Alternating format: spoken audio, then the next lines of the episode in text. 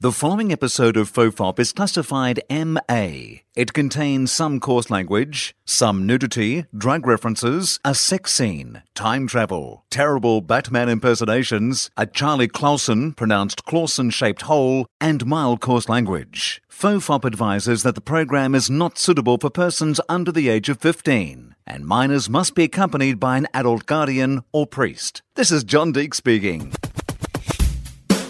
Everyone relax. This is Topop.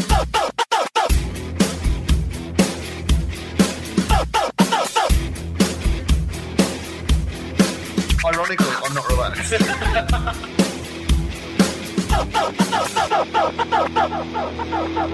Hello and welcome to Fofop. I'm Will Anderson, and uh, well, first time guest Charlie Clausen. I didn't even explain to her what that meant. Uh, he's uh, maybe you're tuning in for the first time, listener. So I'll explain to you as I explained to her.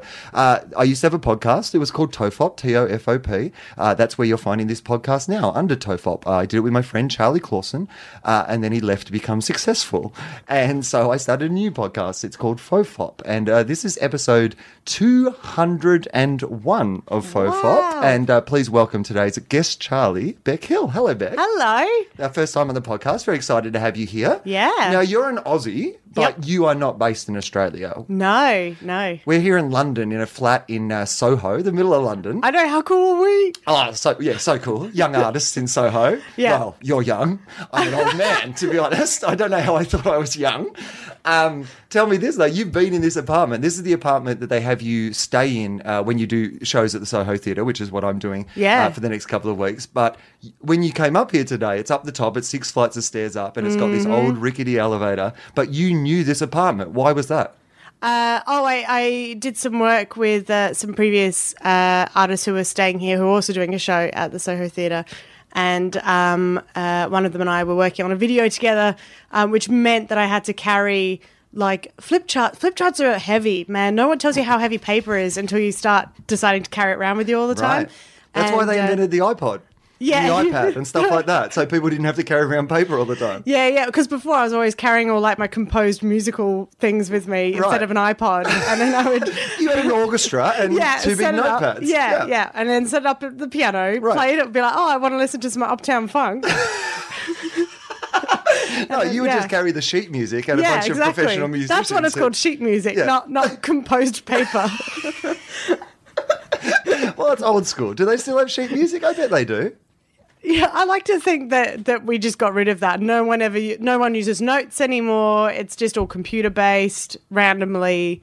No, there must be sheet music. How would you feel if you went to see like a concert pianist play? You know, you go to some big sort of like, you know, recital. Yeah, yeah. And normally they go out and, you know, they sit down and they have their sheets of paper and they put Yeah. them in front of them at the piano and then they kind of, you know, they play and they flick and they play and they flick. Yeah. Would it that be weird? sounds really f- m- more sinister than it is, by the way. It's true. I meant the pages. Yeah, I yeah. meant the pages. I didn't mean anything sinister by that. I want his. w- Would you be disappointed if you went to see some popular pianist and he had like an, an iPad up there and was just flicking through the pages of the iPad? Would that take away from the experience, or would you go, "Ooh, multimedia"? Uh, no, yeah, I'd be like, ooh, multimedia. Because Yeah. I once saw Björk at a concert and she just used like a big a big screen where she like touched things on it and it made the beats. I'm pretty sure that wasn't even a thing. I think it was just a video and she just made it look like she was playing it. Well, they did used to say that about, um, you know, that was the accusation about Carl Cox and the Chemical Brothers and stuff like Yeah. that. That they just go out and put in their U- USB that they'd pre-recorded, and Yeah. then they'd just be up there checking their emails and you know playing Tetris and stuff. Yeah, I want to I want to see a pianist do that. Right. Just while playing the piano but also checking Facebook. like doing FaceTime or something. Live tweeting his own gig. Yeah, if someone could play piano and do that at the same time, I'd pay to see that. Yeah, definitely. Um, okay, so tell me this: Would you ever go to one of those things? Are you a sort of person who would go to like a concert recital? Is that your form of entertainment? Uh, I have I have once I went to a live um, concert uh, of the soundtrack for Matrix, and so they had the Hang on, Matrix what? on, a, at Albert Hall here Right. in London, and they had a massive screen with the Matrix on, and, a, and an orchestra did the soundtrack to it.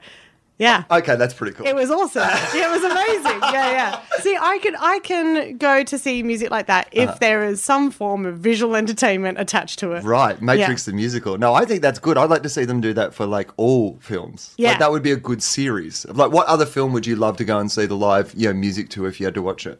Hmm. Like maybe something weird. Like, Um, uh, like oh, I'd love to see like a Luc Besson film because you know how the, the guy who does the soundtracks for that. It's always like really industrial. Uh-huh. It's always like hitting loads of I don't know big pi- lead pipes and Right. stuff because it just it just being a tip. You Just some weird guy to tip making screechy noises and banging things. yeah, yeah. It's just some guy they've pulled off the street from outside. Hang on, this is yeah, this is just a homeless Actually, guy. what I want to He's see, eating a rat.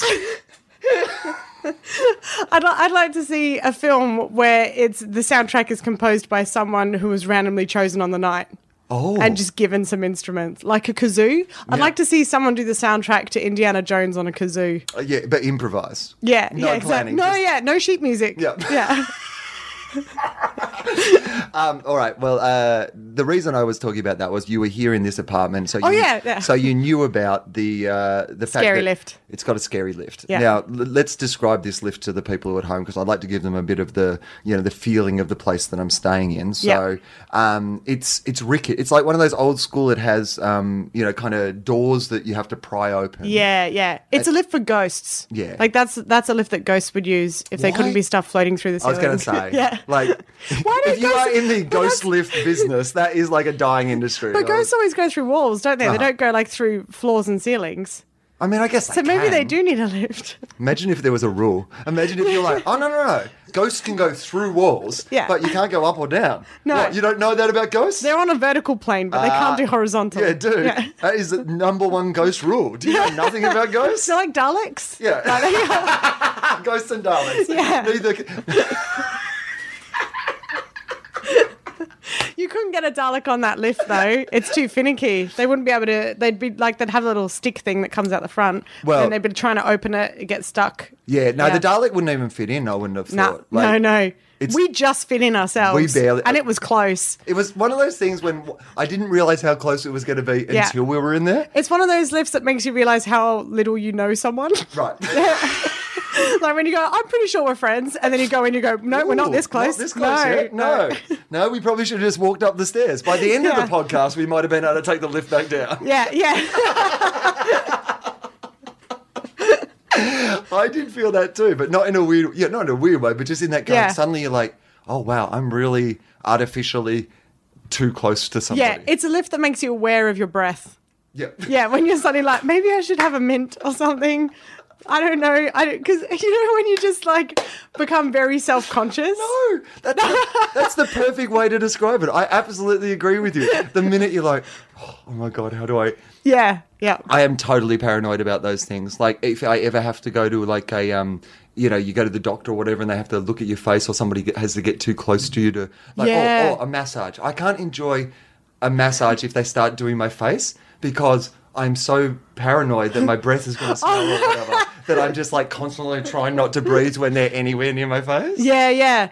It's it's strange. It's one of those things that um that can affect you so much. I can't. Uh, if I blow my nose, like this happened once when I was about when I was about eight, I blew my nose and a bit of tissue got stuck inside my nostril, and everyone was laughing at me until eventually I found out I had a bit of tissue in my nose, Mm-hmm. and since then, if I blow my nose for about two hours afterwards, I will become convinced that there's tissue inside my nostril and everyone's laughing at me. It's just such a bad thing. And now it means that I always end up like, if I blow my nose and I'm sniffing, I always do that thing where you wipe your nose and then I just look like a total, like I've just just been on coke. Uh-huh. Right. Like, it well, you just either all the look like you've time. been on heaps of drugs, Yeah. or you look like you're talking to someone else who has a booger out of their nose, and you're trying to give them. The, yeah, yeah. Because- and then they start doing it. Yeah, because- and then it spreads. And everyone in the world is rubbing their nose because they're like, what? Why are we all doing Why this? are we all doing this? Do I have a- Bear Grylls! I sometimes have this during the podcast though. If my nose gets itchy and then I rub it, and then the other person will be like, "Oh, do I have like? is, yeah, that his- yeah. is that one of his signals?" Oh, how embarrassing. It might show up on the podcast. I had a doc- I had to go see a doctor once when because you, were saying that and because I had like a weird toe like infection on my toe or something Uh-huh. and it was the one time that I rocked up it was a really handsome doctor and he was like oh so why are you here and I was like oh just general checkup Just- and then I just didn't have the heart to show my gross because also I'm like quite I'm quite a huge check woman out everything but the toe. Yeah, yeah, The toe- yeah. I, I think the toe's fine. Yeah, yeah, actually- just check out. yeah. Oh. I'm quite I'm quite a astute woman, so I've got like if I haven't maintained myself, I've got quite hobbit feet.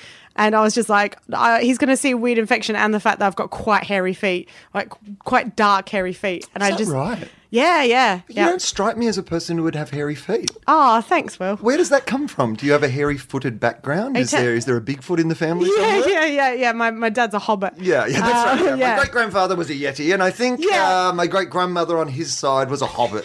Yeah. I do, this is so because I don't know where it comes from. I think just both my parents have dark hair, Mm-hmm. and so any body hair show is really obvious.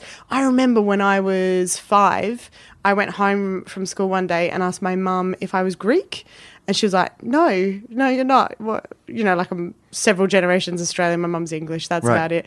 And then uh, Hill, a traditional Greek name. yeah, yeah, exactly. Yeah. And I said, and she said, why do you think you're Greek? And I was like, oh, because Ryan at school said that I must be Greek. And she's like, why? Because he said that I have hairy arms and that makes me Greek. And I, I was told that that was apparently a Greek thing.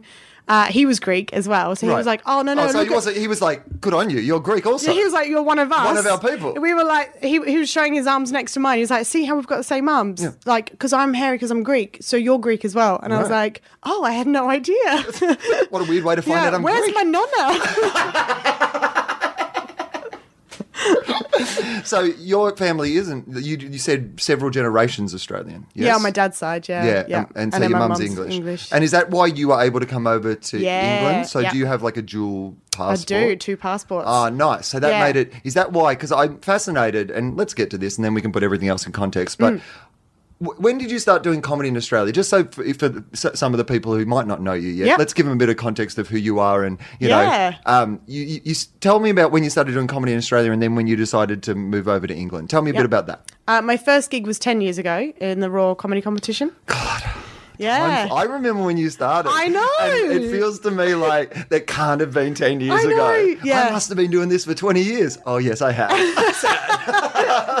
I remember because uh, lovely Justin Hamilton. Hamilton, yep. Um, because he he mentored me, and, and you're um, from Adelaide. I'm from Adelaide. That's yeah. how you and yeah. Justin kind of met, was it? Yeah, Yeah, because you- I, used to uh, go to the Rhino Room to watch comedy uh, when I was like 15, 16. and because I didn't, I didn't drink. They they just kind of turned a blind eye whenever I showed up because they knew I wasn't going to get them in trouble. Yep. Uh, and then I used to watch these comedy shows, and then uh, and I used to see him. I thought he was amazing, and I remember.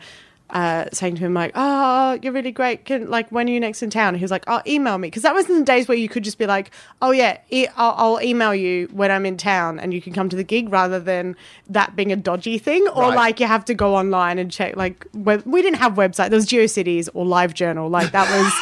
you know, I check my MySpace, I'll be in town, you know. So I, uh, yeah, and I remember I used to email him, and then uh, and then when I entered Raw, I was like, I've entered a stand-up competition. Could I have some tips, please? And he sent me this wonderful amount of tips, which I took all on board, and then What uh, Yeah. do you have a memory of what the best tip or the most practical tip or the tip that Yeah. perhaps you didn't realize at the time was Yep. a good tip? Tell me. It was practice holding something. Because if you don't practice holding something and you get on stage and you take a mic, you're suddenly a hand down. And if you haven't practiced with that, it'll throw you. That is such a great tip. Yeah, it's a really good tip. It's a isn't really it? practical tip. Yeah. I took my shirt off on stage last night. Not the whole shirt. Not the whole shirt. But I realized I was wearing a different shirt to what I've been wearing doing the show. Right. And I realized that I couldn't, I have to, uh, it's, it's, I need to show people my bicep for for this joke in the show. Yeah, One sure, of sure my you biceps do. is heaps Yeah. bigger than the other. So it's this whole thing about how I'm weirdly, and it's horrible, and it's ruined my life because it, you know, people obviously think one thing when you have one giant bicep. Right, So yeah. so I have to show people practically this thing. But the shirt I was wearing last night, I hadn't tested to see if I could roll it right up. So I instead I couldn't. Sh- so I had to end up taking. I had a singlet on underneath, but Okay, yeah. I had to take off my shirt, and then I didn't know where to hang it, and I'm Yeah. trying to hang it on the mic. I was like, I should have probably thought this through. I'm a professional. I should not be winging this. I love that. I was on a flight yesterday morning and the man next to me took off his jumper and it took its shirt with it, but he got it all the way off before he realized. Oh. So for for about a couple about a minute or so, I was sitting next to a completely topless man who who took it off and then realized but then had to unpeel the t-shirt from inside his jumper. So there was like an awkward moment where he was hurriedly trying to get that apart. He was just half naked. And I, and he would have gone into panic too. Yeah, yeah, exactly. That's the moment Yeah. where you suddenly would have been like, "Oh, this, this I'm is half not- naked, Hang on, I'm yeah. half naked, and then suddenly it's so hard to get the t-shirt out of the. Oh, why is this stuck together? I think he should have just like gone with it. Like if he'd just been like, yeah, totally, man, and just sat there half naked for the whole flight, I Oh, would no, have I been would- like, I- that's a confident man. Yeah, I would have taken the shirt off and then I would have ordered a drink. except it's Ryanair, so it's like like just out of the cheapest of all the flights. Okay. Um, then he'd have to get his wallet out. Yeah. And then, yeah, probably accidentally take his trousers off in the process. well, I'd imagine on Ryanair it wouldn't be the worst. Like, I mean, a dude taking his shirt off's probably. Well, they do. You know, what's that saying about uh, taking taking someone's shirt? I don't know. There's a saying in there. There's a joke in there. Make up your own people. I've given you the ingredients. That'd be a great podcast. We'll just like it's like the mystery box on MasterChef. We will we will just come on and we will give you all the all the ingredients you need to put the joke together yourself. But you guys, you Yeah. do your own podcast and tell us what you came up with Yeah. with those We've ingredients. got a ready, steady joke. Oh, I think that's a concept. I think we It could is actually, actually quite a sell good one. ready, steady joke to people. Yeah. Uh, all the comedians have the same, like, you know, uh, you know, box of ingredients Yeah. that they get to come up with a routine and it about. comes in a plastic bag. And it comes. Yeah. Yes. Let's do people this. from home, bring it. Yeah. Yes. Oh, Copyright people, copyright. This yeah. is our thing now. Yeah, ready, steady joke. Yeah. A William Hill production, not the betting agency. That's the name of our company. William Hill, not the betting agency. yeah, yeah. You have to write out that full thing. Yeah. William Hill, not the betting agency company, Yeah. presents. Yeah. Lady City Joke. we get most of the poster. Yeah, The yeah. title's right, right down the bottom once they get through our name. And then it's like us at the top, but then most of the poster is William Hill, the betting agent, with a big cross through it. Oh yeah. or not even the cross. Literally their logo and then just a little asterisk. Not this one. Just the most misleading. That'd be good. Ah, hmm. Um, okay, so uh, tell me about this. You uh, start doing comedy in Australia. Hmm. Uh, Justin Tam- Ham- Hamilton tells you that you need to hold on to something, which is Yeah. good. Uh, you do raw comedy. Yep. Uh, now, how to, tell tell people about how that went. What's the what's the raw comedy process like? Because I know there's a lot of uh, people who listen to this podcast Hmm. who are thinking about getting into comedy or they want to try it, and raw is often the first place where they try Yeah, it. Do yeah. you recommend raw as being a good place to try comedy for the first time? Yeah, in Australia, absolutely. Because when, uh, I mean, I don't know if it's changed since then, but when I started, if you do, ro- d- Will just took his shirt off, everybody. I took my jumper off, managed to keep my You t-shirt did, on. Uh, Actually, yeah. And you've got sheep music on it. But oh my god. I did not even realize that. That is that is like the best comedy reveal. That's like a And that's like that no one can that's like see. one of your Yeah. bits. That's like taking off and there's like a joke somewhere else. yeah, yeah. That is the first pass the parcel joke that I put on a podcast that nobody can see.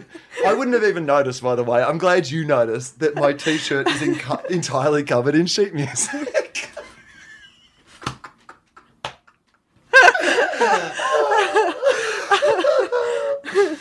That's beautiful. okay, so raw Oh. Okay, yeah. Mm. comedy, you, you start doing it in Adelaide. Do Yeah, You, do yeah. you win the Adelaide uh, Heats, finals, whatever yeah, it is? I actually did. Uh, so I, I, um, the first year I got through to the state finals and uh, didn't go through. Rob Hunter went through, Uh-huh. Oh, which fair brilliant enough Canadian, as well. Rob Hunter, Fantastic guy. Uh, and then I, I entered again the following year. I think you could the, the maximum times you can enter is two, I think, or it was at the time that I did it.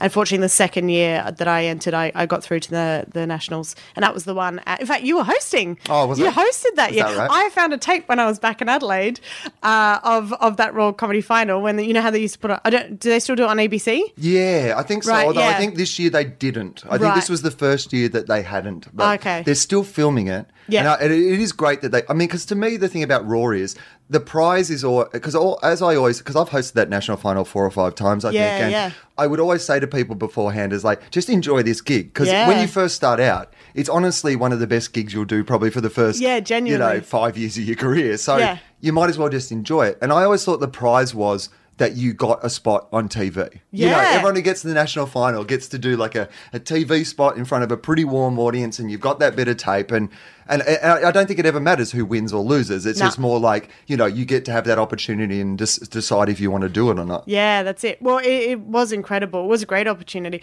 In fact, watching the video as well, it says like, uh, it does that thing where it says like, oh, Beck Hill uh, is interested in this and does this, and it says, and her inspirations include right. And we were given a sheet before the the thing where we had to like fill out this questionnaire, and I didn't realize it was going to say like, who are your inspirations, and I.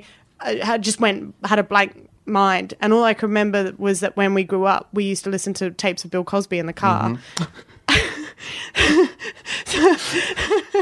so, I, so I wrote Bill Cosby, isn't it? Like, we're, Right. yeah. And for anyone who has seen me and potentially seen Bill Cosby, you'll know that there are some differences between us. I mean, you're less rapey. Yeah, Like, certainly heaps that is. less rapey. like, I would say almost 100% less rapey, as far as I know. I mean, certainly from your work and what I've read. Thank you. I would say you're almost 100% I try less really rapey. hard not to be rapey. Right. Yeah. I mean, like, Look, yeah. we didn't know he was rapey at, at your age either, so who No. knows?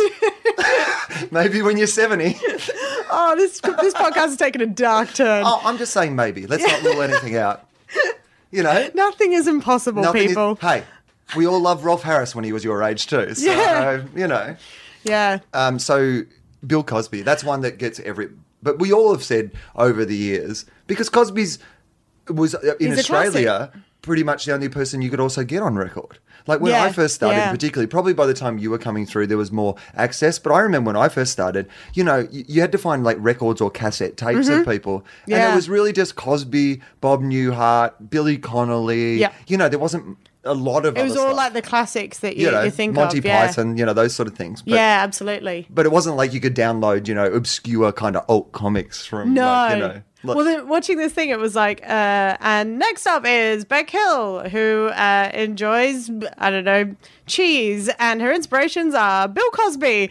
And then I walk out in this like little red dress, like, hello, everybody. like, as if, as if I was gonna be like, what's the deal? Like, it just would have been the worst. Theo! Why is she doing that Theo thing? That's weird. Just all blacked up. Just talking Yeah. about Rudy. Oh, yeah, it was very edgy. Harry Connick Jr. didn't like it, but every, all the No. other guys just thought it was fantastic. Um, so you so you do raw comedy, Mm. uh, and then how long do you do comedy in Australia for before you decide that you're going to come over to the UK? Uh, yeah, so I did it for about uh, a year and a half in Adelaide and then moved to Mm-hmm. Melbourne because there's bigger comedy scene over there. And then I was in Melbourne for about two and a half years or something. And then uh, in 2008, I moved over to, well, I thought what I'll do is I'll do Edinburgh Fringe. And then I'll, because I got my British passport and I was like, I'll stay in Edinburgh and see what gigs are happening there. Because I was working in a bowling alley in Melbourne. Like, there wasn't really much keeping, you know, keeping me there. Oh, And I so, mean, you um, didn't think you could work your way up the strike empire? Yeah. I think you'll find it was Kingpin. Oh, Kingpin. Yeah, yeah, Oh, well, yeah. you could have been the Kingpin. I could eventually. Oh, have. I could have been John Or- Goodman. Or was there a glass ceiling where you're like, it's called Kingpin, it's not called Queen Pin. yeah, Clearly, yeah. a woman is never going to get this job. we had a women's night that would happen at Kingpin Bowling. Like ladies' night or woman's Like night? a- or ladies' ladies' night, league ladies- or lady or was it a, like a? T- what so it was the like vibe? it was like a hens do that would happen Okay, like once alright, a month or uh-huh. something. I don't remember. I don't know why they do it once a month. Let's not look into it too No. much. And uh, and so it was. I guess it was to try and get more women to the to the thing because it was bowling alley and a, a video games arcade, which I loved, Uh-huh. but. Funnily enough, the target demographic they wanted were uh, ladies who don't normally play video games and go bowling. Yeah. So they were trying to attract them. So what they would do is they like they could all go bowling and get unlimited video games and specials on cocktails and this sort of thing. But they would also have strippers and uh, like male strippers. yeah, yeah. And the guy who owned it, oh, this might turn into slander now, but the guy who owned it, I don't know if he Allegedly. still does. Allegedly, yeah. he, uh, um, so he was the one who came up with the idea for Ladies' Mm-hmm. Night, and he was a bit of a sleaze. Uh, but like, you had to take him with a pinch of salt because he was quite, I don't know, like, he wasn't a big enough threat for us to be sort of offended by his sleaziness. Yeah, I know. Just a general Yeah. level of sleaziness. Yeah, A bit of yeah. Old school natural sleaziness. Yeah, yeah, exactly. Sure. But also in the sort of sense of you going, ah, if nothing's going to happen, is it? Right. Like, yeah. It's like it's like ah, it's like it's like your, uh, everybody. You know what? He's a great uncle, but just don't like stay too long Yeah. in the pool room alone with him. He looked. yeah, yeah, exactly. He looked a Don't bit. sit on his knee at a party. That's all I'm saying. He's a great bloke, but if Yeah. he hugs you for too long, just step away yourself. That's Yeah, fine. Let's just have a safe word. He's a great guy, but if I hear you say bananas loudly, Yeah, yeah. I know it's time for me to come over and break it up. That's all I'm saying. um, the, physically, uh, George Costanza, like, Oh, is the nice. best way Yeah. I can describe Cool. him. And uh, and so anyway, they they would get, have these male strippers there, and he decided that he also wanted to strip. at this thing. Like Oh. he'd already worked out his Uh-huh. own little routines and stuff. And he was the only stripper of all the, the strippers who would actually get fully naked each Uh-huh. time as well. So it's just basically he put on a night where it was an excuse for him to get his wang out. Right. And uh, one night my mum was in Now, town. just for the record, okay. Now he's Costanza looking, right? Yeah. What do the other male strippers look like? If you had to compare them to, like, you know, say another celebrity, what sort of shape and physique do they have? uh, Channing Tatum. Right. Right, yeah. So, Yeah. So you've got Channing Tatum and Channing Potatum. Yeah. You've got little Georgie his Costanza. Irish friend, yeah, yeah, And then little And- George Costanza. Right. Yeah. Okay. And uh, he also he'd always come up with a theme as well. Like the other strippers would just come on and then undress to a song, but he would like come on and do like a cowboy theme, and he would come in like dressed as a cowboy. There'd be like a vague. He would have worked out a storyline. Like he would always get one of the other girls who worked at the bar to like help him with the storyline. So she would come on and then get kidnapped by one of the other girls, and then he would have to go save her by taking off his clothes. This was his real passion, wasn't it? I mean, he did not want to be in the bowling industry. He'd always wanted to be a stripper, and it- he's like one of those people who like has another business, but like wants to be an o- a stand-up, so opens an open mic at the Yeah, actual yeah, business. yeah. He's the equivalent of that. Yeah, he, he was an is. open mic stripper. Yeah, he was. Yeah. He's right, I'm running my own open- open magic mic. Yeah, yeah, open magic mic.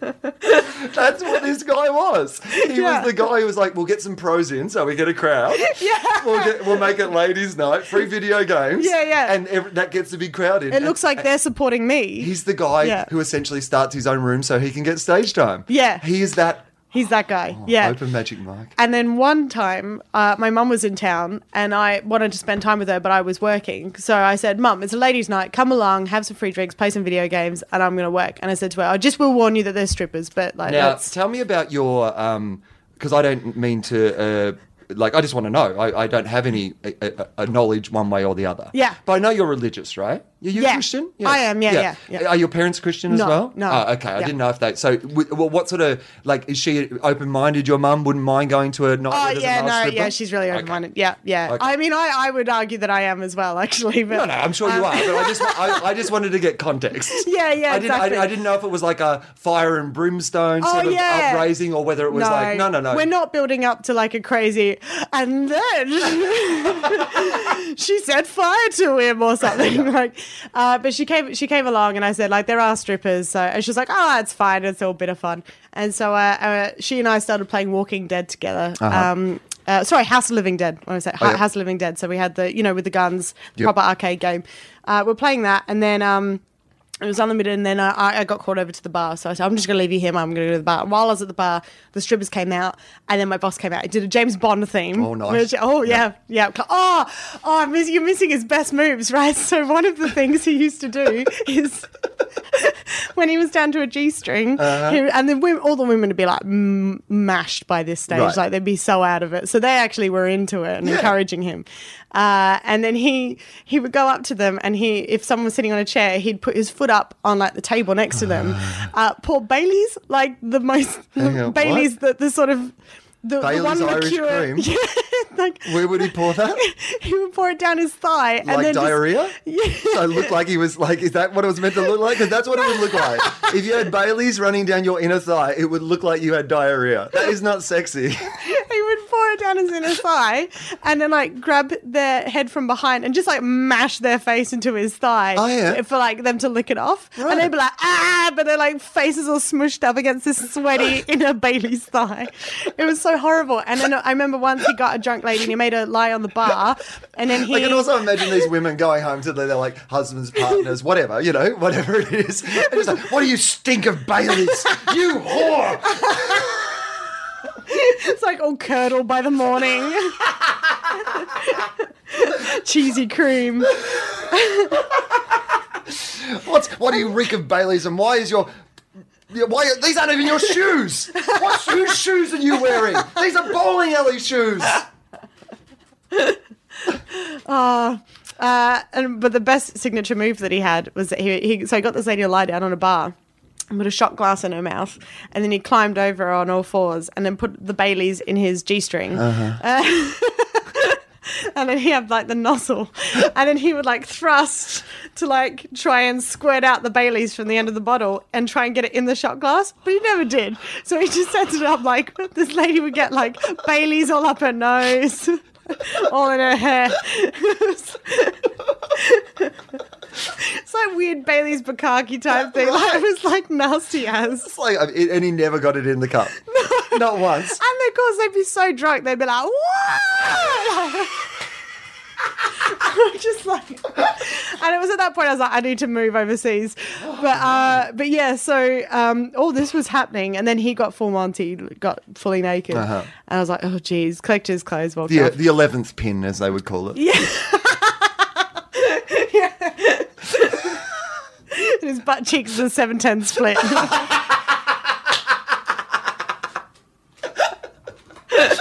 He should- You know what he should have done? He should have done one of those moves where he went and stood over the, like if he wants to do something sexy, stand over the thing that blows your hands, like that you dry yeah, your like hands Mr. on. Burns does. Oh, yeah, it, just that'd goes, be like. put, put your balls in the ball polisher. That's not. That's a finishing move for open Magic Mike. Balls in the ball polisher. Closing move. Or slide naked down the lane. Or he stands on it. The, the floor's so shiny, you're getting this horrible angled view from below. um, and I went. o- This all happened. It finished, and then I, I ducked out from behind the bar to see how my mum was, and she was still shooting zombies. And uh, and uh, yeah, I was so proud of her. And she was still shooting zombies. And I said to her, "Oh, so the strippers happened?" She went, "Yeah." And I said, "Yeah, my boss stripped." And she went, "I know." And she turned to me and she goes. I saw his willy, and she turns back at the game, keeps shooting, and then she just looks at me again, stops shooting, and goes, "I've seen bigger." Looks back at the game, shoots one last zombie, and finishes the game. I was like, "You are officially the coolest woman in the world." Drops the guard. Yeah, yeah, walks out of the yeah. venue. Sue out. Oh man, that's the best. I I, I want to I want to meet this guy now. I want to I want to get to one of these ladies' nights. This sounds like the greatest night of entertainment of all time. Uh, so. What were some of the other themes? I just before we move on from Yeah, this, James yeah. Mm-hmm. Bond, cowboy. Anything else that sticks in mind that he busted out? Oh, what I did a policeman one. That's Oh, of kind of course. stock standard. Yeah. Yeah. you have to do a policeman. Do you think he had one. his own costumes, or was he? Yeah, like, he did. Yeah. Yeah, he but like he would buy them on company money because because it was for work.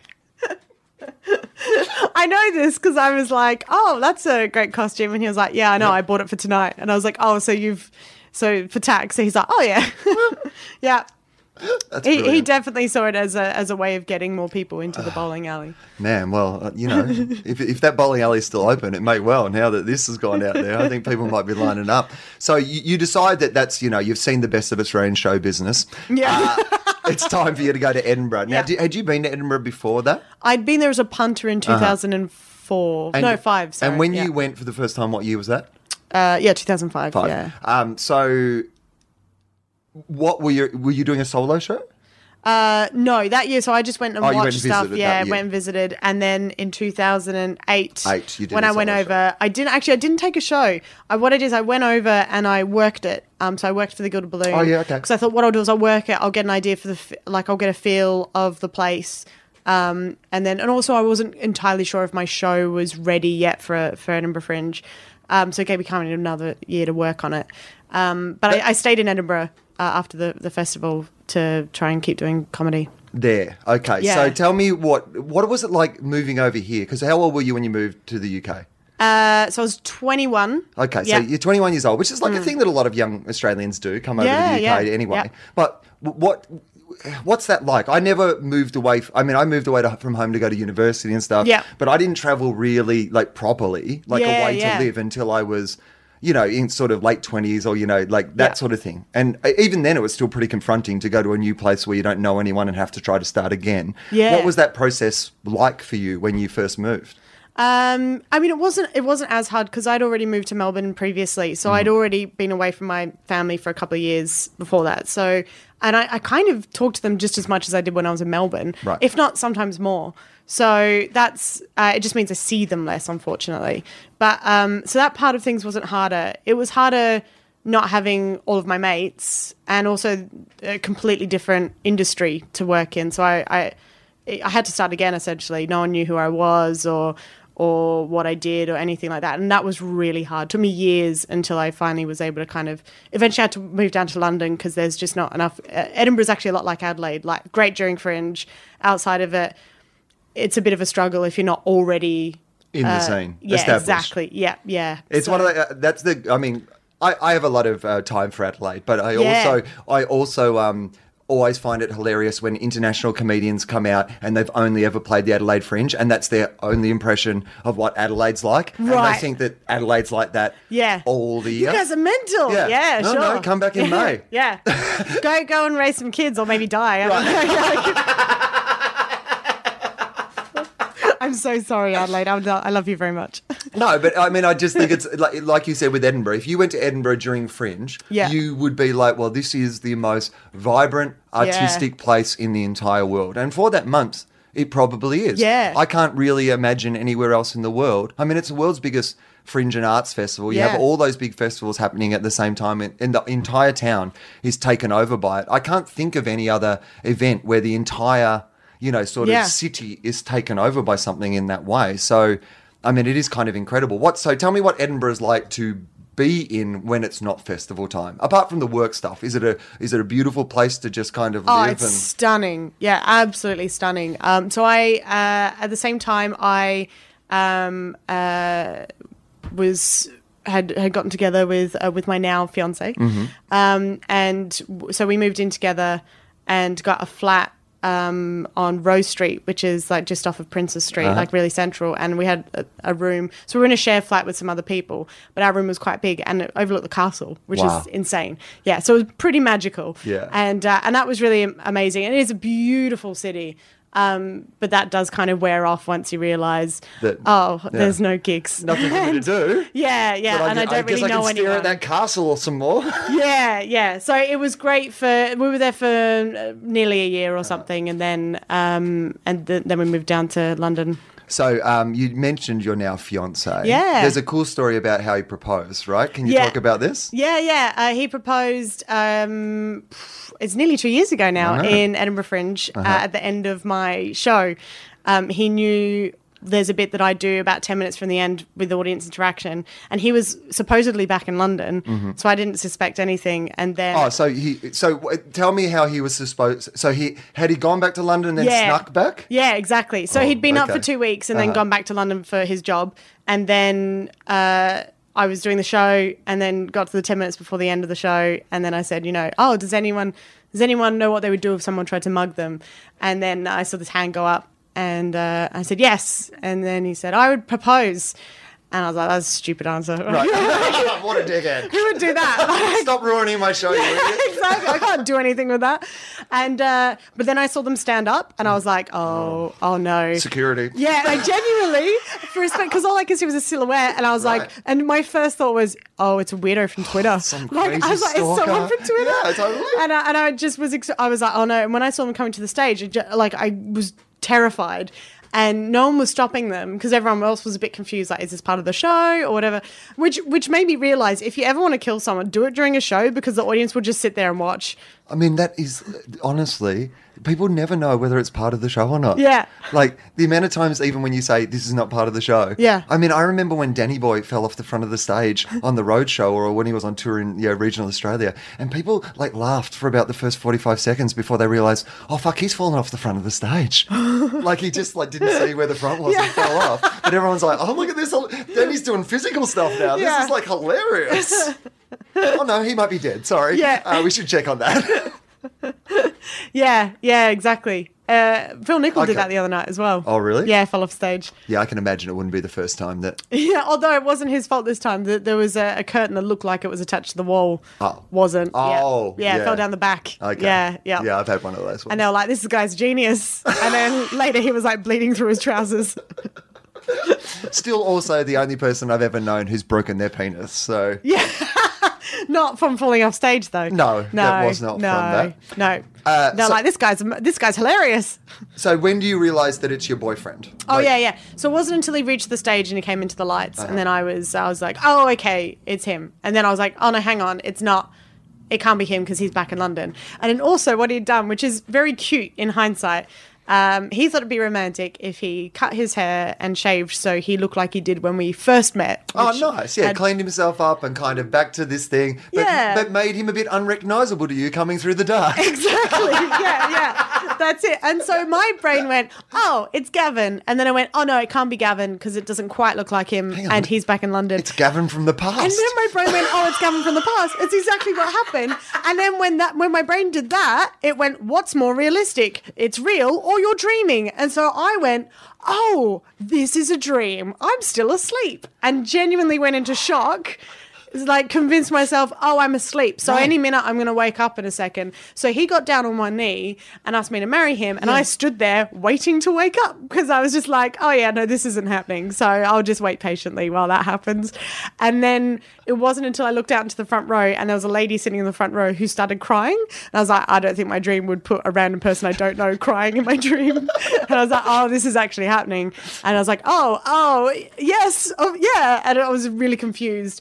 I was in shock for about two days until I Wow. was like, oh, I'm engaged. That's nice. It's one of those things where I guess those sort of things are um, wonderfully romantic and Yes. yeah, brilliant, of course. Yeah. But of course, if it's a complete surprise to the other person, particularly in an environment where you did not see that surprise coming, like terrifying. Yeah. Yeah. it was absolutely terrifying. Yeah.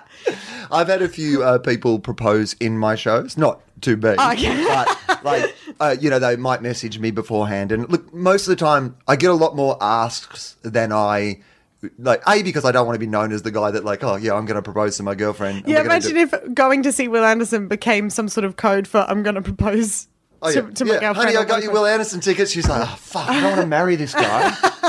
no, I just wanted to go and see him. It's- so, but I've had a few over the years, and the ones that I will tend to, if somebody genuinely, like, sometimes you'll get them like, like, hey, we're coming to your show on Tuesday, and I'm thinking about yeah, proposing to my girlfriend, and I'm like, well, no, you haven't thought about that enough. Yeah. But it's I, like there was one uh, in particular who contacted me nearly six months out, told me their whole story, the fact Oh, that they wow. one of their first, I think their first date had been at one of my shows, and then they came every year, and it was kind of important things like that. I'm like, Yeah, well, yeah, yeah. we'll find a we can find a way for this to kind of work and to make it happen and whatever. But it's one of those things where the whole show. Because I always do it at the end. Because what if Yeah. she says no? I don't want to fuck up the show.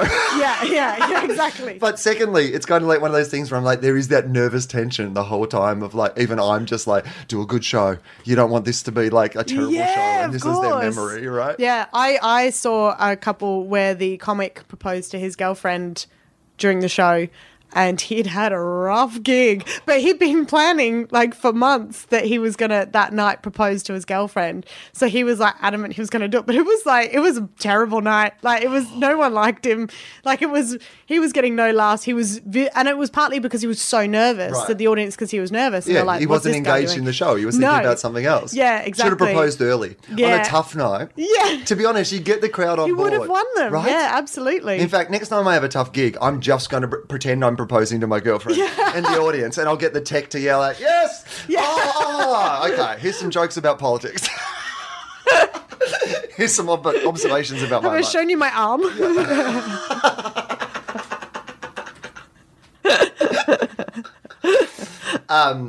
All right, so then now you're living in London, and you, Yeah. you're you know you're engaged to be married, and you're, you're living this life. You've been uh, it, it seems to be going pretty well now, right? You- you Yeah, sta- yeah. The comedy uh, you've kind of found is is there a niche for what you do here, or does it work across most of the rooms and spaces? Like, how, how- what's the scene like here in regard to a performer like you? Yeah, for me, it is mainly a niche. Like, uh, g- generally, I won't do gigs unless the promoter's seen me Mm-hmm. and knows what I do, because then I know that promoters will know what their room is like and what their audiences want. So Right. if they have seen me and then book me off the bat of that, then I'm like, uh, off the back of that, then I'm like, okay, right, th- we're gonna have some fun. It's Right. probably my sort of crowd. Yeah. If someone just asked me to do a gig, but they've never seen me before, or they haven't like, I haven't been recommended, it's just like a random.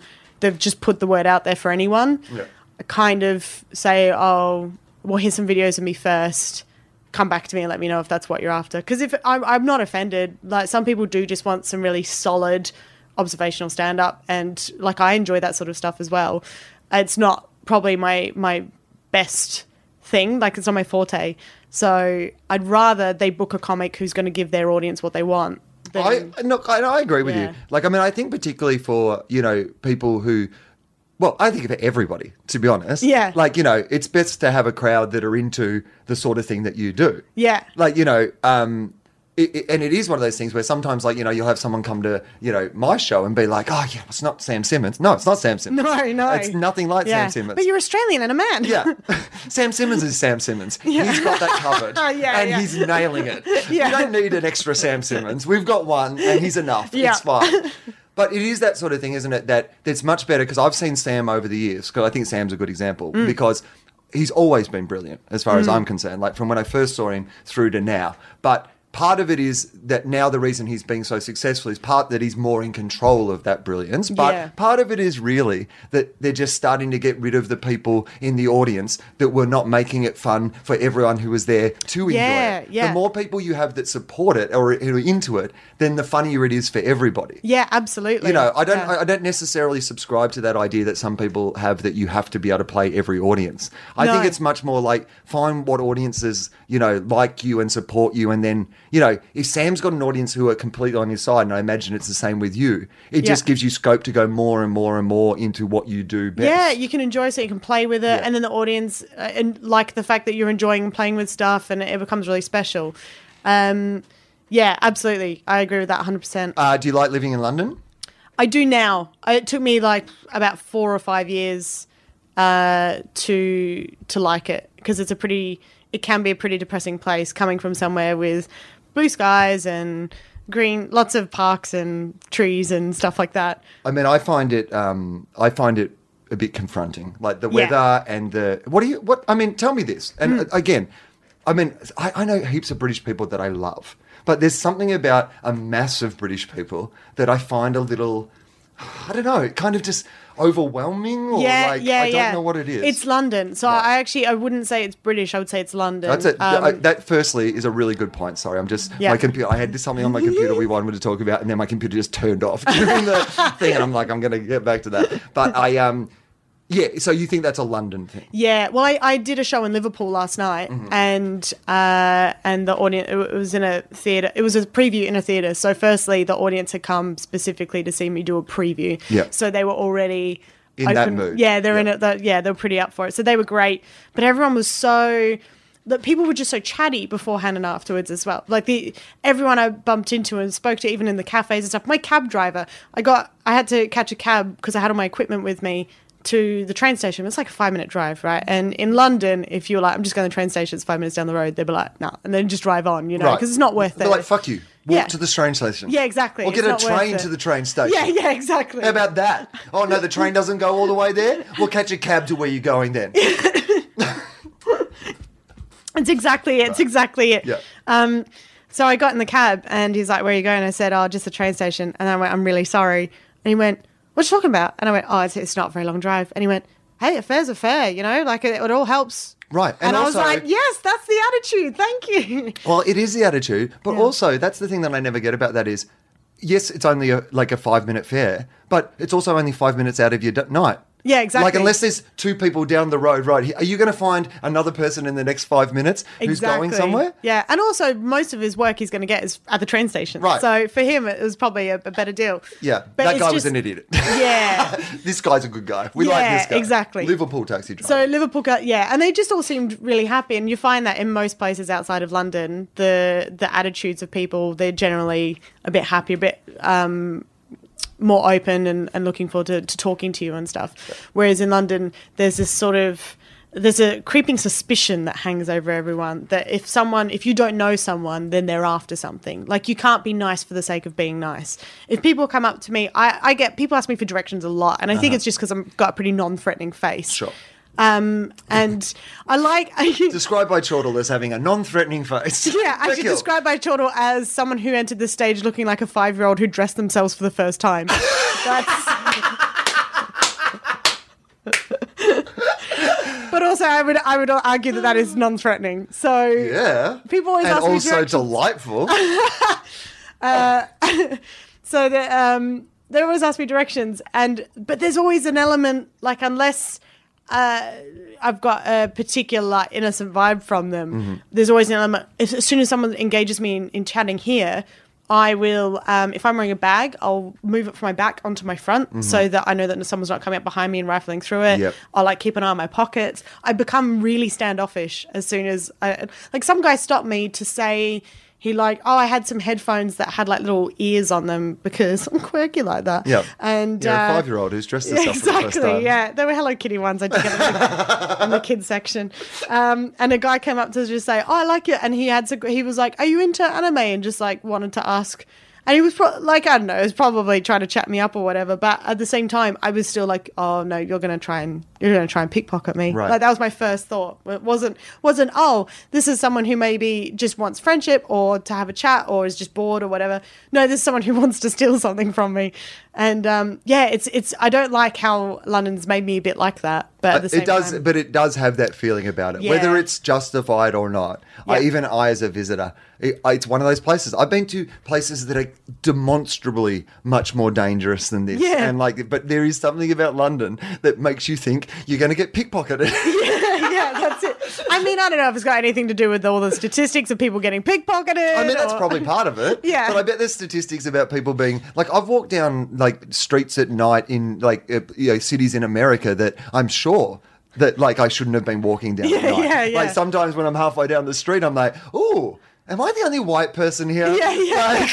Like, make sure you're speaking loudly in your Australian accent so they know you're one of the good ones. Well, that's it, isn't it? Like the Australian accent is a passport into being trusted, I reckon. Right. Like people have time for us. Is that, that I love gigging in Ireland because you can, and I got my friends here and they're like, you gig in Ireland a lot. And I was like, yeah, why don't you? It's a really nice scene over there. And they're like, there's still a lot of rooms where with an English accent you don't quite get away with it, especially Northern Ireland. No, I, I And mean, was like, oh. in I think there's like I- I find it interesting touring around like that because I can find that English audiences can be a bit snobby to Australians, Not, Right. like snobby, like a bit more like it's when they're not as clever as we are. You know, Yeah, they yeah, won't give you yeah. credit for like things that probably you are doing because they just have that like sneery sort of. I you get know, that on Twitter. People like explain my jokes back to me.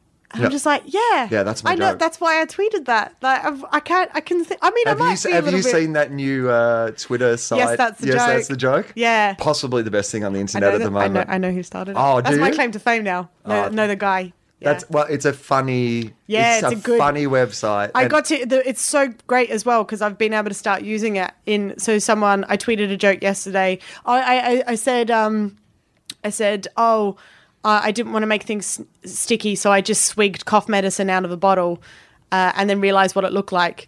All these people on this train must think I have a cough, Right. right? Just you know. Nice. And then a guy replied to me, he said, or an addiction to cough medicine. And I, Hmm. Yes. and, I, and then so I tweeted back, looks like somebody wants to get featured on at Yes, That's the Joke. Nice. See? Helping the internet. yeah.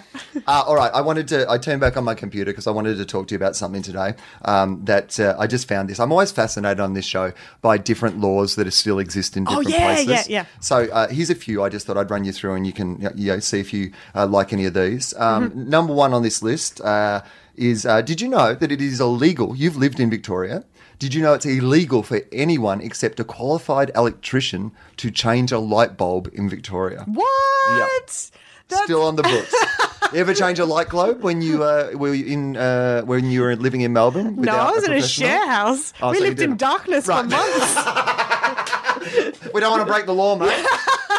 and we can't afford a licensed electrician. okay, that's a pretty good one. All right, let's. Uh, how about this? Uh, the law in Milan. You ever been to Milan? no. Uh, the law in Milan says that citizens must smile at all times, or else they receive a fine. yeah. It's like the most ironic use of the word fine, isn't Right. it? Like, how you feeling? Fine. No. It's also not real happiness if you're just smiling at all times. you know, Yeah. just to avoid getting a fine. Imagine if you arrived in a city and everyone was just walking around with that really fake smile. Like you'd be like, "Oh, there's robots here." Yeah, or you just do that thing of just going, "Can you help me? My uh, my pet's just been killed," and everyone's just grinning like idiots. Yeah, yeah. Hang on, this is horrible. The funerals are horrible. Imagine that. Funerals in Milan. like crying while smiling or sitting there. I'm really happy I'm missing grandma, but I'm I'm very happy. the police are just standing there waiting to find people. Well, that's what it'd be like. That's your revenue raisers. Yeah. You know, going by funerals, picking up sad people. Yeah, you know how with some Going you know, by like e- emo concerts and like, oh, the cure's in town, that'll be a good all night. those famous Milano emo concerts. yeah, You know, Mal- you know, all those. I don't really know. you, you know those um you know how you they, they sometimes they talk about in the news where um the a council will put in an illegal parking thing a- around a car that's Yes. being parked and then like tow it or like fine them or Yes. whatever i'd like to see that in milan where they like purposefully try and do horrible things to people just in order to raise revenue Yeah. Like, Go I down, don't- just go like walk down the street with a picture of like a dead puppy. yeah yeah exactly Hor- I mean, smile. All right. Uh, in Florida, it's illegal for a person to pass wind in public after 6 p.m. on a Thursday. That is a real law. Also, when does that finish? Because technically, it's Oh, always after 6 p.m. on a, Thursday. Like Friday is after 6 p.m. on a Thursday. Is there a window? There must be a window, right? 6 to, 6 p.m. to midnight? And why Thursday? Like, I mean, after 6 p.m. on Thursday is such a weird late night shopping or. I would not get away with living in Florida if that's Wow. a rule. Well, I mean, in public, you can pass Yeah. as much wind as you like in your own home. Yeah, no, I don't. I, I don't have that. Uh, I'm like, uh, you know, Felicity Ward and I uh, share the same uh, affliction of IBS. Oh. So we we know sometimes a girl's got a fart. Right. Yeah, and that's what I would tell the police there as well. Yeah. What's discrimination, isn't it? Yeah, exactly. Right. I got a, well, you, you would probably get a medical exemption. yeah, I would get a little silver Yeah. bracelet. Yeah. You say, oh, no, she's, oh, no, that's fine. yeah, yeah. She can't help it. No, fart as much as you like. It's fine. In fact, we've got you a, a special farting place right close to the Yeah, business. again, you got coppers going up, going, uh, um, whoever smelt it dealt it. like, whoever denied its bite. Like, Yeah, we picked up two dealers. Yeah. Drug dealers? No, fart dealers. Smelt it and dealt it. and how do they know? How would you know? Like, because some of them you can't hear. Uh, yeah, sure. But I mean, I imagine it'd be much like they do with the dog poos and stuff. Like, you know, how they can uh, genetically test them and track them back to the owners through DNA. They get like a Q-tip and wave it through the air. And then And put it maybe they'd another one. have like somebody with a sensitive nose, with a palate. You know, you'd need like a sommelier or something who goes around and like, yeah, a fart sommelier. And they're professional. They work with the police. It's like you know, it's Hmm. like you, when they get in like uh, on those TV shows, they always have like monk or some you know Yeah. crazy genius that works with the police force or Sherlock or whatever. They get Yeah. in their fart guy. Yeah, yeah. Yeah. Oh, it's, oh, it's a good vintage. Yeah. Uh, This guy comes out with a really big nose, like protected in bubble at all times until he needs to. yeah, yeah. All right. Uh, it's illegal to die. in- oh, here's an England one. Here's something about England. Uh, it is illegal to die in the Houses of Parliament in England. Illegal. Wow. I mean, I don't know what the punishment is. No, exactly. Yeah. We What will would bring you back to life. no, you can't die here. you- they bring you back to life, then take you outside Parliament, Uh, and then you can die. and then you can die on the street. Yeah, yeah. Uh, it is illegal for anyone to have a sleeping donkey in their bathtub after 7 p.m. in Oklahoma. But before that, it's fine. Mate, This day, is- daytime donkeys, fine. yeah, That's fine. some guy standing in a bathtub going, "Get up, get up! It's six fifty nine. Mate, I told you. Gotta be out of here by seven. The donkey police are coming around. Donkey, police. the ass police. they just come over from Florida. Okay, uh, by law, one in every five songs on the radio in Canada must be sung by a Canadian. That's not bad. That's, a, good- that's a Really? good. I think that's not a bad law. That would Support explain why local artists. Celine Dion has so many hits. Bieber, Dion, Yeah. uh, Brian Adams. yep. and uh, just just those guys. It's those guys. There's someone else. What are other famous Canadian and musicians? coming up next, uh, Hang on, I'm we've gonna- got "Baby, Baby, Baby" one more time. Rush? No, I can no. Oh yeah. No, are they? Oh, what about the Tea Party? I think the Tea Party are Canadian. Let's see, famous Canadian musicians. Uh, oh, famous Canadian. Here we go. Uh, Alanis Morissette, Oh, of course. of yeah, course. Yep. Uh, Avril Lavigne, Oh. the Bare Naked Ladies. Oh, there you go. Yeah. The, that one song that goes, uh, chicken and China, the China, Chinese Chinese chicken. No one. Everyone knows that song.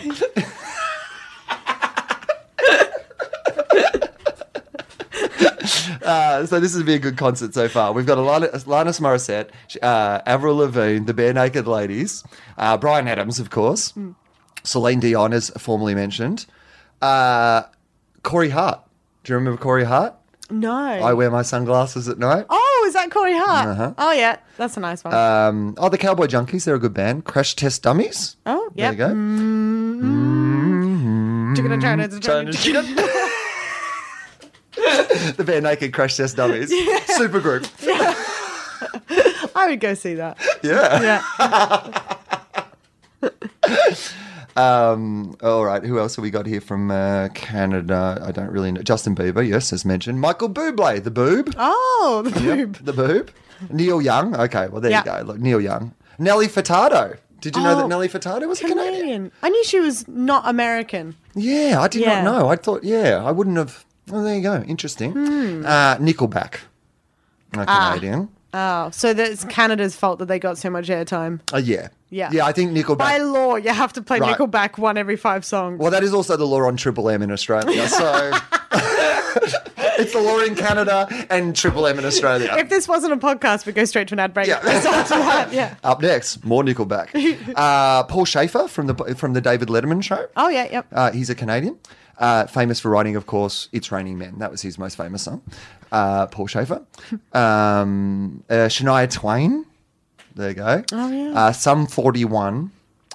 And uh, yeah, that, well, that's yeah. That, we're getting to the end of it. That seems like pretty much uh, your, your Canadian uh, musicians. All right, we're nearly done. Uh, it's against the law in Chicago to eat in a place that's on fire or burning down. Ah, illegal. Yeah. Uh, That's fair enough, I guess. Well, I I'm just taking this too far. Like this, no, no, I just like the flame grilled, Imagine some guy. wood smoked. There's a guy like just comes out on fire. He's like, "Help me, help me! I'm sorry, you were eating." Just Just put handcuffs on him, Yeah. lead him to the cop car on fire. on fire. Yeah, Can't put you out. You broke the law. yeah, yeah.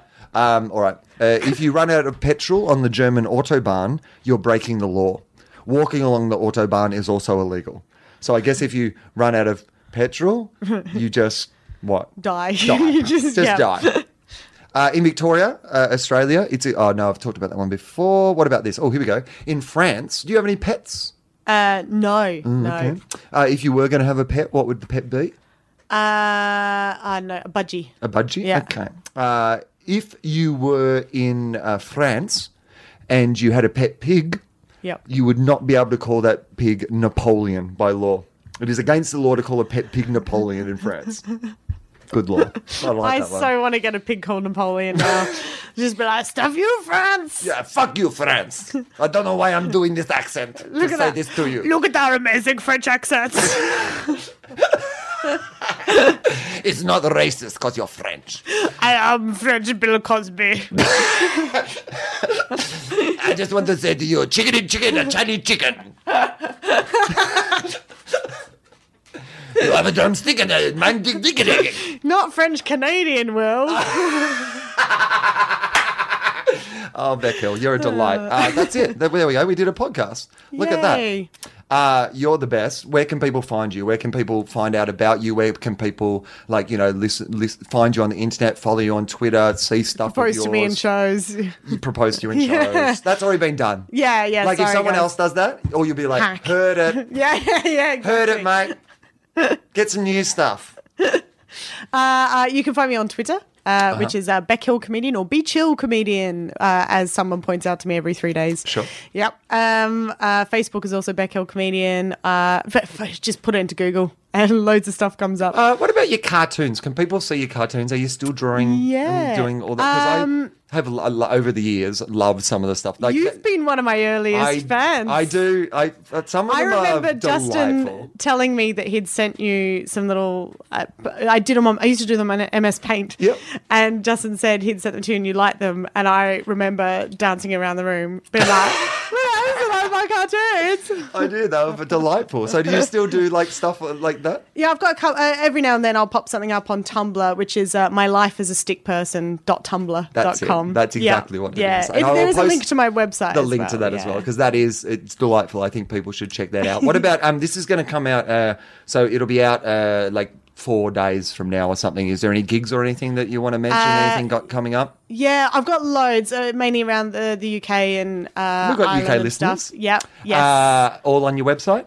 yeah, uh, yep. Check out my website or uh, laugh. That's l a f f q dot com forward slash Beck Hill.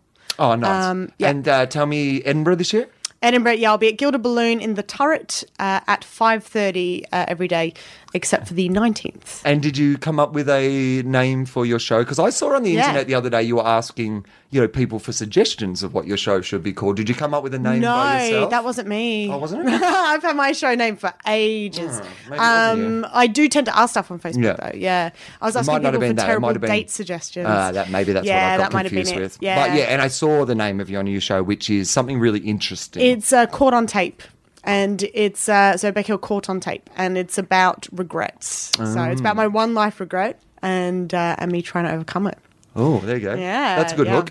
hook. Uh, if people liked uh, Beck on the podcast, please let her know and uh, Yeah, you know. please do. Mm-hmm. Uh, say good day and then find out where you know. Tell, let her know where you found her and follow her stuff. Uh, and uh, I am uh, in London for another week uh, doing uh, my show, of course, Free Will at the Soho Theatre. So uh, please come and see that. That'd be really cool uh, if you could come down and see that. Uh, and then You go might on. get to see him topless. Yeah, well, half topless.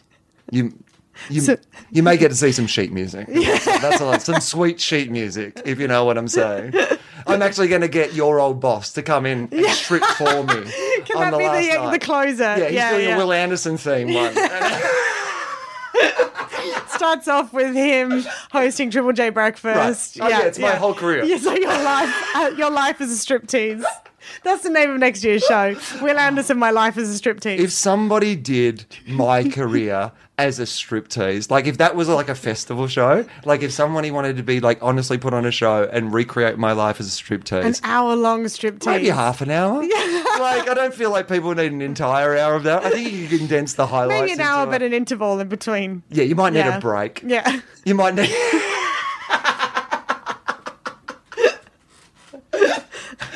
um, the show is then going to uh, LA on July the 11th. I'll be at the Nerd Melt Theatre doing uh, my show there. And then, of course, in Montreal, Just for Laughs Comedy Festival, I'm doing a bunch of gigs, but I'm also doing the solo show Free Will there. And then back to Australia, it's on sale now at the Enmore, uh, 7th and 8th of August, and uh, Perth uh, PCEC um, on the 9th and 10th of October. Both of those uh, with Justin Hamilton doing support. So, Yay. exciting. Uh, Beck Hill, this has been a delight. Thanks for um, coming uh, and doing the podcast. Thank you.